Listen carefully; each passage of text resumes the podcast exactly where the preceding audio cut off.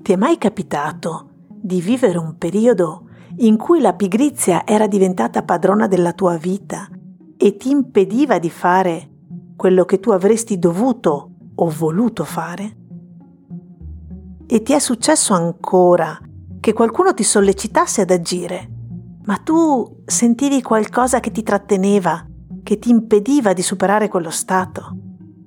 E quante volte hai provato e poi fallito? E ogni fallimento ti faceva sprofondare sempre di più in quello stato uggioso?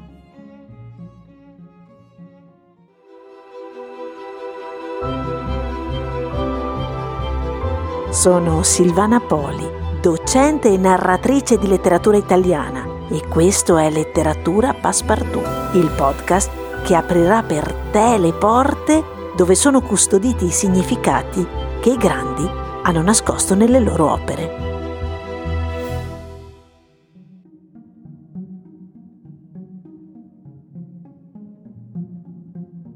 Agostino, ti domina una funesta malattia dell'animo che i moderni hanno chiamato accidia.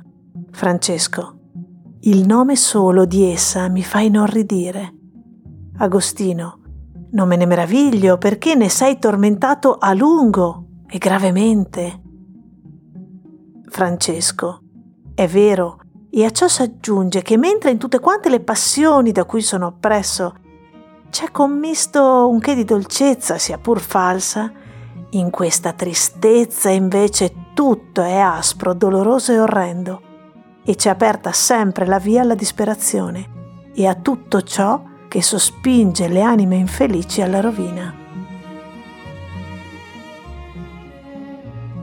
Il testo che hai ascoltato è tratto dal secondo libro del Secretum di Francesco Petrarca.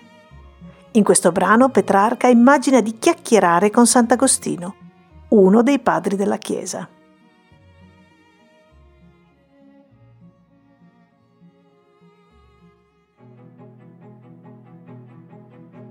Francesco Petrarca è da tutti conosciuto come il padre della poesia amorosa e l'opera che l'ha reso immortale è Il canzoniere, una raccolta di 366 poesie, quasi tutte dedicate a Laura. Francesco Petrarca nasce nel 1304 ad Arezzo, da una famiglia scappata da Firenze per motivi politici. Come qualcuno ricorderà, nel Medioevo due erano i partiti che si alternavano al governo dei comuni. I Guelfi, che riconoscevano il Papa come autorità suprema, e i Ghibellini, che ritenevano che la vera autorità fosse quella imperiale. Ma i due partiti si contendevano il primato con le armi dando origine a guerre sanguinose e cruente. Firenze tra il 200 e il 300 era una città ricca di attività e di cultura, una città fiorente e importante, la cui moneta, il fiorino, era scambiata in tutta Europa. Le sue banche erano tanto prestigiose che ad esse si affidavano anche molti dei più potenti sovrani europei. Ma questa città così ricca era lacerata da continui conflitti, da lotte sanguinose tra gli esponenti di spicco delle due fazioni. La città era contesa tra Guelfi e Ghibellini e ad ogni vittoria degli Uni seguiva l'umiliazione della parte avversa, in un continuum di violenze efferate, condanne a morte, requisizione dei beni o addirittura si poteva arrivare alla distruzione di ogni proprietà degli sconfitti. Quando nel 1267 i Guelfi annientarono definitivamente i Ghibellini, qualcuno sperò che finalmente in città potessero regnare pace e concordia. Ma i fiorentini erano un popolo tanto creativo quanto rissoso. Non passò molto tempo prima che i cittadini di Firenze si dividessero nuovamente. Le famiglie aristocratiche entrarono in conflitto con quelle di origine borghese e in breve si delinearono due nuove fazioni, i Guelfi bianchi e i Guelfi neri. I bianchi, esponenti della piccola nobiltà e della borghesia, la nuova classe sociale nata nel Medioevo fatta di artigiani, commercianti e banchieri, riconoscevano l'autorità spirituale del Papa, ma ritenevano che lui non dovesse entrare nelle questioni politiche della città. quello era affare del popolo. I neri appartenevano invece all'aristocrazia terriera e condividevano interessi col Papa. Quindi riconoscevano la sua autorità anche per quanto riguardava le questioni politiche. E così le lotte a Firenze erano riprese, più violente che mai. I tafferugli in città erano diventati sempre più violenti e gli scontri armati non si contavano. Quando nel 1301 i Guelfi neri, con l'aiuto del Papa e di Carlo di Valois, fratello del re di Francia, fecero un colpo di Stato, i bianchi vennero cacciati dalla città. Come Dante Alighieri, anche il padre di Francesco Petrarca era un guelfo bianco e anche lui dovette lasciare Firenze. E così i Petrarca si trasferirono ad Arezzo e qui, sotto il segno dell'esilio, nel 1304 nacque Francesco.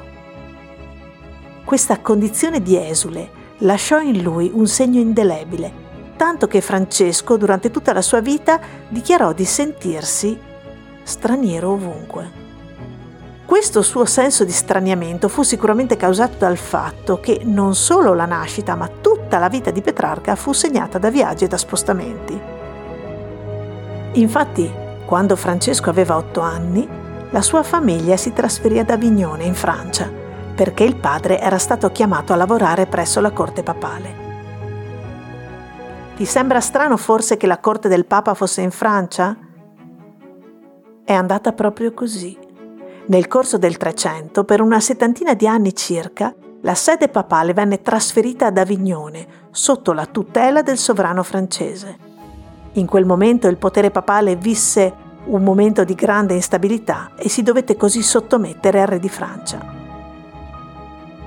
Nel 1316, obbligato dal padre, Francesco iniziò a studiare legge a Montpellier e quattro anni dopo si trasferì a Bologna per proseguire gli studi. A quel tempo le professioni giuridiche garantivano entrate importanti da permettere di vivere nell'agio. Per questo molti padri obbligavano i loro figli ad intraprendere la carriera notarile o avvocatizia. Ma anche Francesco, come accadde a molti altri letterati, non amava quel tipo di studi. Però non poteva sottrarsi all'autorità di suo padre. Lui Avrebbe voluto dedicarsi allo studio del latino, della letteratura e della poesia e mal sopportava quell'imposizione.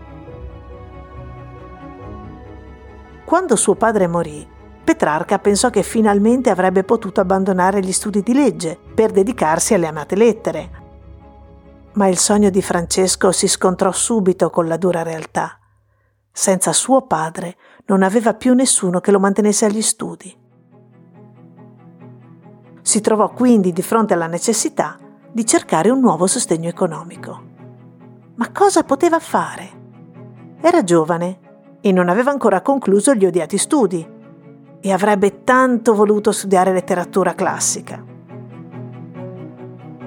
Bisogna sapere che nel Trecento nessuna attività al di fuori del mondo religioso permetteva di dedicarsi allo studio. E così a 22 anni Petrarca decise di abbracciare la carriera ecclesiastica. Non aveva avuto nessuna vocazione religiosa, nessuna chiamata divina, ma quello era l'unico mondo che gli permettesse di seguire la sua vera vocazione, quella letteraria e filosofica. Francesco Petrarca era un giovane attratto dalle gioie e dai piaceri del mondo, era attratto sia dalla fama, che derivava dall'essere poeta, che dai piaceri derivanti dal contatto col gentil sesso. Scelse quindi gli ordini minori per avere i vantaggi di cui aveva bisogno ed entrò a servizio della famiglia Colonna come cappellano. Era una famiglia ricca e potente e questo incarico gli permetteva sia di viaggiare che di cercare pace e isolamento per i suoi studi. Il 6 aprile del 1327 accadde un fatto che segnò per sempre la vita del poeta. Francesco si trovava ad Avignone, nella chiesa di Santa Chiara, durante la celebrazione della Passione di Cristo del Venerdì Santo, quando i suoi occhi incontrarono quelli di una giovane donna. Lui rimase agganciato a quello sguardo, si innamorò perdutamente di lei e, come dichiara in un sonetto, quel giorno iniziarono tutti i suoi guai. Mentre tutti i cristiani erano uniti nel dolore della morte di Cristo, Francesco conobbe per la prima volta le pene d'amore. Lui, uomo di chiesa e di lettere, si innamorò della bellissima Laura, donna dai capelli color dell'oro, dagli occhi luminosi e dalla voce angelica. A quell'evento Petrarca attribuì la genesi di tutti i suoi problemi. Da quel giorno lui visse lacerato tra due istanze contrapposte. Nonostante avesse scelto la vita religiosa, era attratto irrimediabilmente dalle cose del mondo, non solo l'amore per Laura, ma anche il successo per le sue opere poetiche. E sul fronte letterario Francesco ebbe davvero un grandissimo successo. Lui scrisse la maggior parte delle sue opere in latino, convinto che, grazie ad esse, il suo nome sarebbe rimasto immortale. E infatti nel 1341 il suo impegno intellettuale venne premiato. Roberto d'Angiò, re di Napoli, lo incoronò poeta in Campidoglio a Roma. Per quanto riguarda la sua passione per le donne, sappiamo che lui coltivò l'amore per Laura per tutta la sua vita, ma fu un amore che non venne mai corrisposto. Questo però non gli impedì di avere altre relazioni con altre donne, tanto da avere due figli. Nel 1343 alcuni eventi segnarono profondamente la vita del poeta. Nacque la sua seconda figlia e suo fratello Gerardo decise di farsi monaco di clausura. Anche suo fratello aveva inizialmente scelto degli ordini minori per avere un sostentamento dopo la morte del padre, ma in quell'anno lui aveva fatto una scelta consapevole e coerente, mentre Francesco continuava a vivere tra quei due mondi contrapposti. Inoltre in quell'anno morirono alcuni dei suoi protettori, tra cui lo stesso re Roberto d'Angiò. E questi eventi, tutti insieme, mandarono Francesco nello sconforto più profondo. E così in quell'anno scrisse il Secretum, l'opera da cui sono tratti i passi letti all'inizio puntata. L'anno successivo, il 1348, fu l'anno della terribile pestilenza che travolse l'Italia e l'Europa, nella quale perse la vita un terzo della popolazione europea. E proprio in quell'anno lo raggiunse la notizia della morte di Laura, vittima anche lei della peste. Oltre a Laura morirono altre persone che erano legate al poeta. E questo fatto generò nuova irrequietezza. Iniziò così a muoversi, a vivere, spostandosi continuamente tra Verona, Mantova, Padova, Firenze e Milano.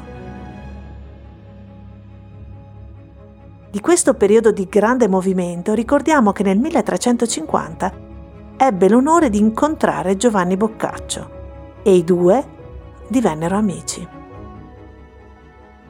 Nel 1368 decise di fermarsi, avviò la costruzione di una casa ad Arquà, sui colli Euganei, dove si trasferì nel 1370.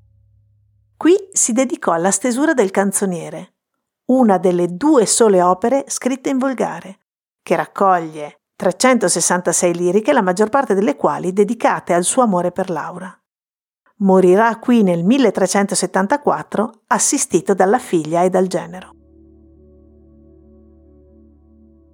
Moltissime furono le opere da lui scritte in latino e Petrarca le curò nei minimi dettagli perché era certo che avrebbe ottenuto la fama grazie ad esse. In volgare invece scrisse solo due opere, perché non credeva che avrebbero avuto un grande successo. Ma le sue previsioni erano decisamente sbagliate. Chi di noi oggi si ricorda delle opere latine del Petrarca? Pochissimi. E invece, ancora oggi molti leggono e ricordano qualche poesia tratta dal canzoniere.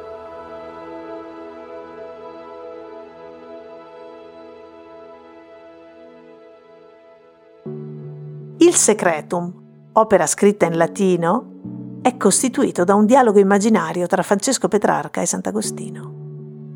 Agostino in prima battuta dichiara che Francesco è dominato dall'accidia. Il termine accidia oggi è andato in disuso E questa parola può essere tradotta oggi con pigrizia esistenziale, una pigrizia che permea ogni ambito della vita e che si rivolge anche verso se stessi, per cui l'accidioso non si prende cura né di sé né delle sue cose e tende piuttosto a lasciarsi andare. Il Secretum è l'opera che riflette la sua crisi interiore, il suo disagio esistenziale, perché in essa racconta la lacerazione della sua anima. Da un lato Francesco è attratto dal desiderio di assaporare le gioie del mondo e dall'altro però sente il richiamo della religione, della vita ascetica. In questi tre libri dichiara apertamente quanto sia debole il suo animo, sedotto dalle passioni terrene, quanto la sua volontà sia fragile e quanto sia affranto dal pensiero della precarietà della vita e dalla paura per la morte.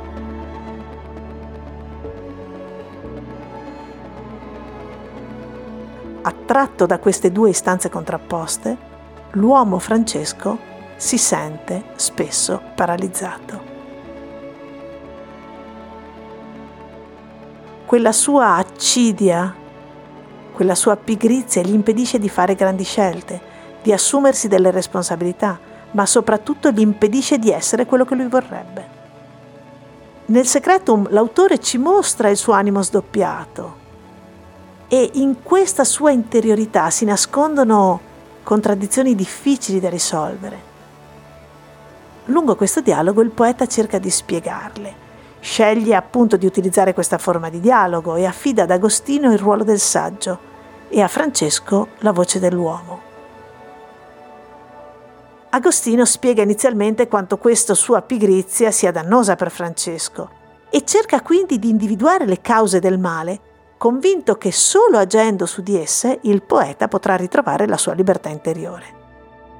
Ma quali sono i motivi della sua oppressione?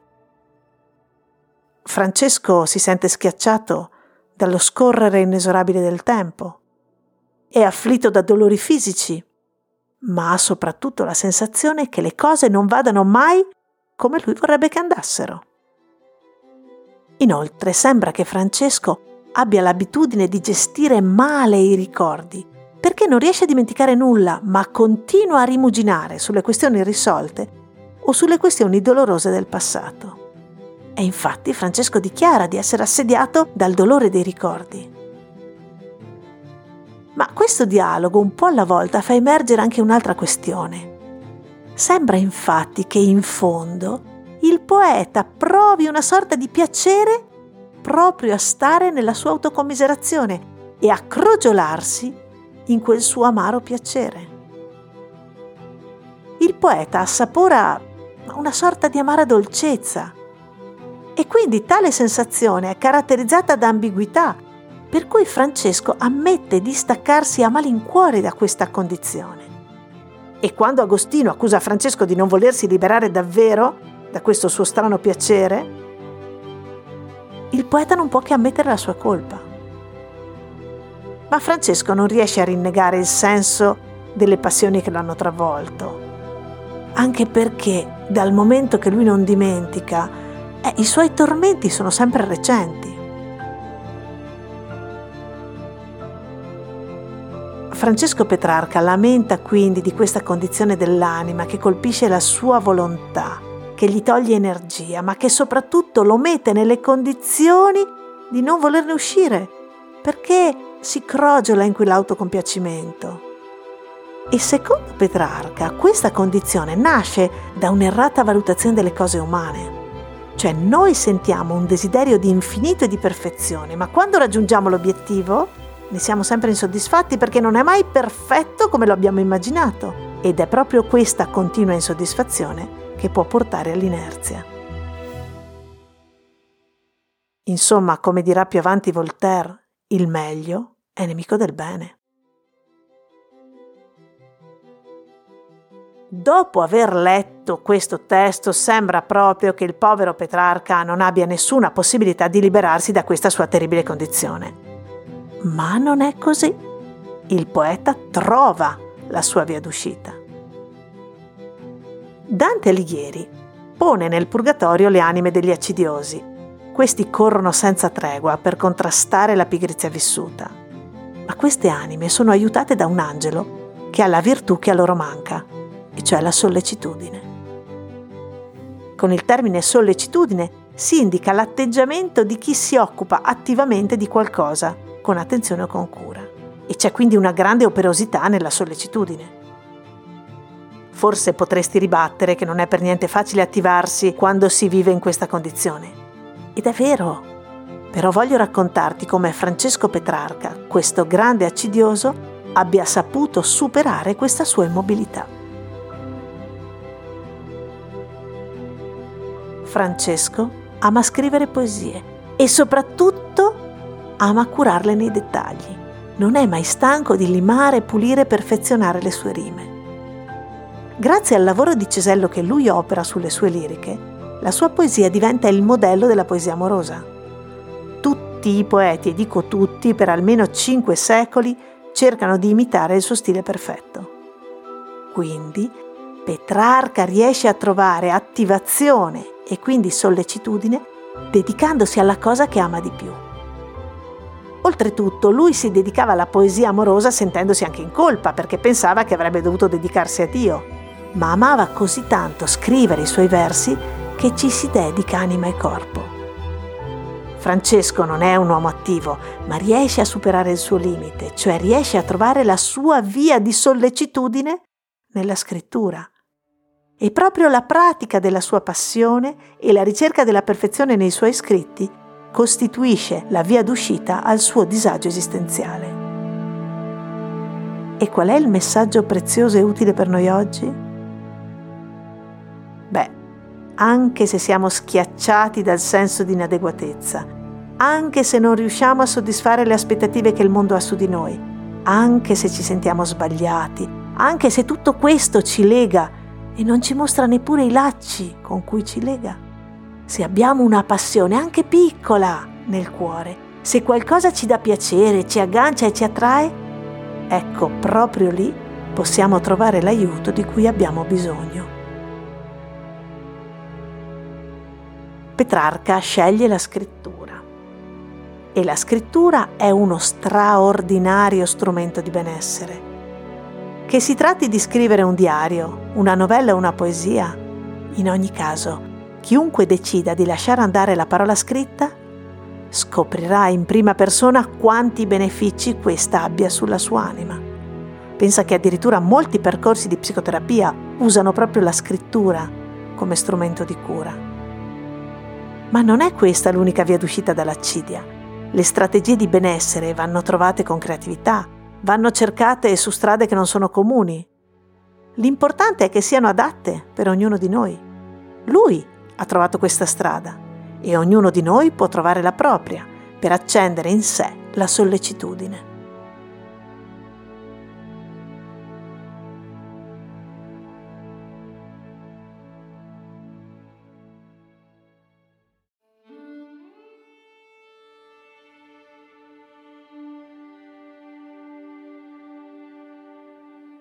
Scuola avevo una studentessa che non era assolutamente in grado di stare attenta alle lezioni quando gli insegnanti spiegavano.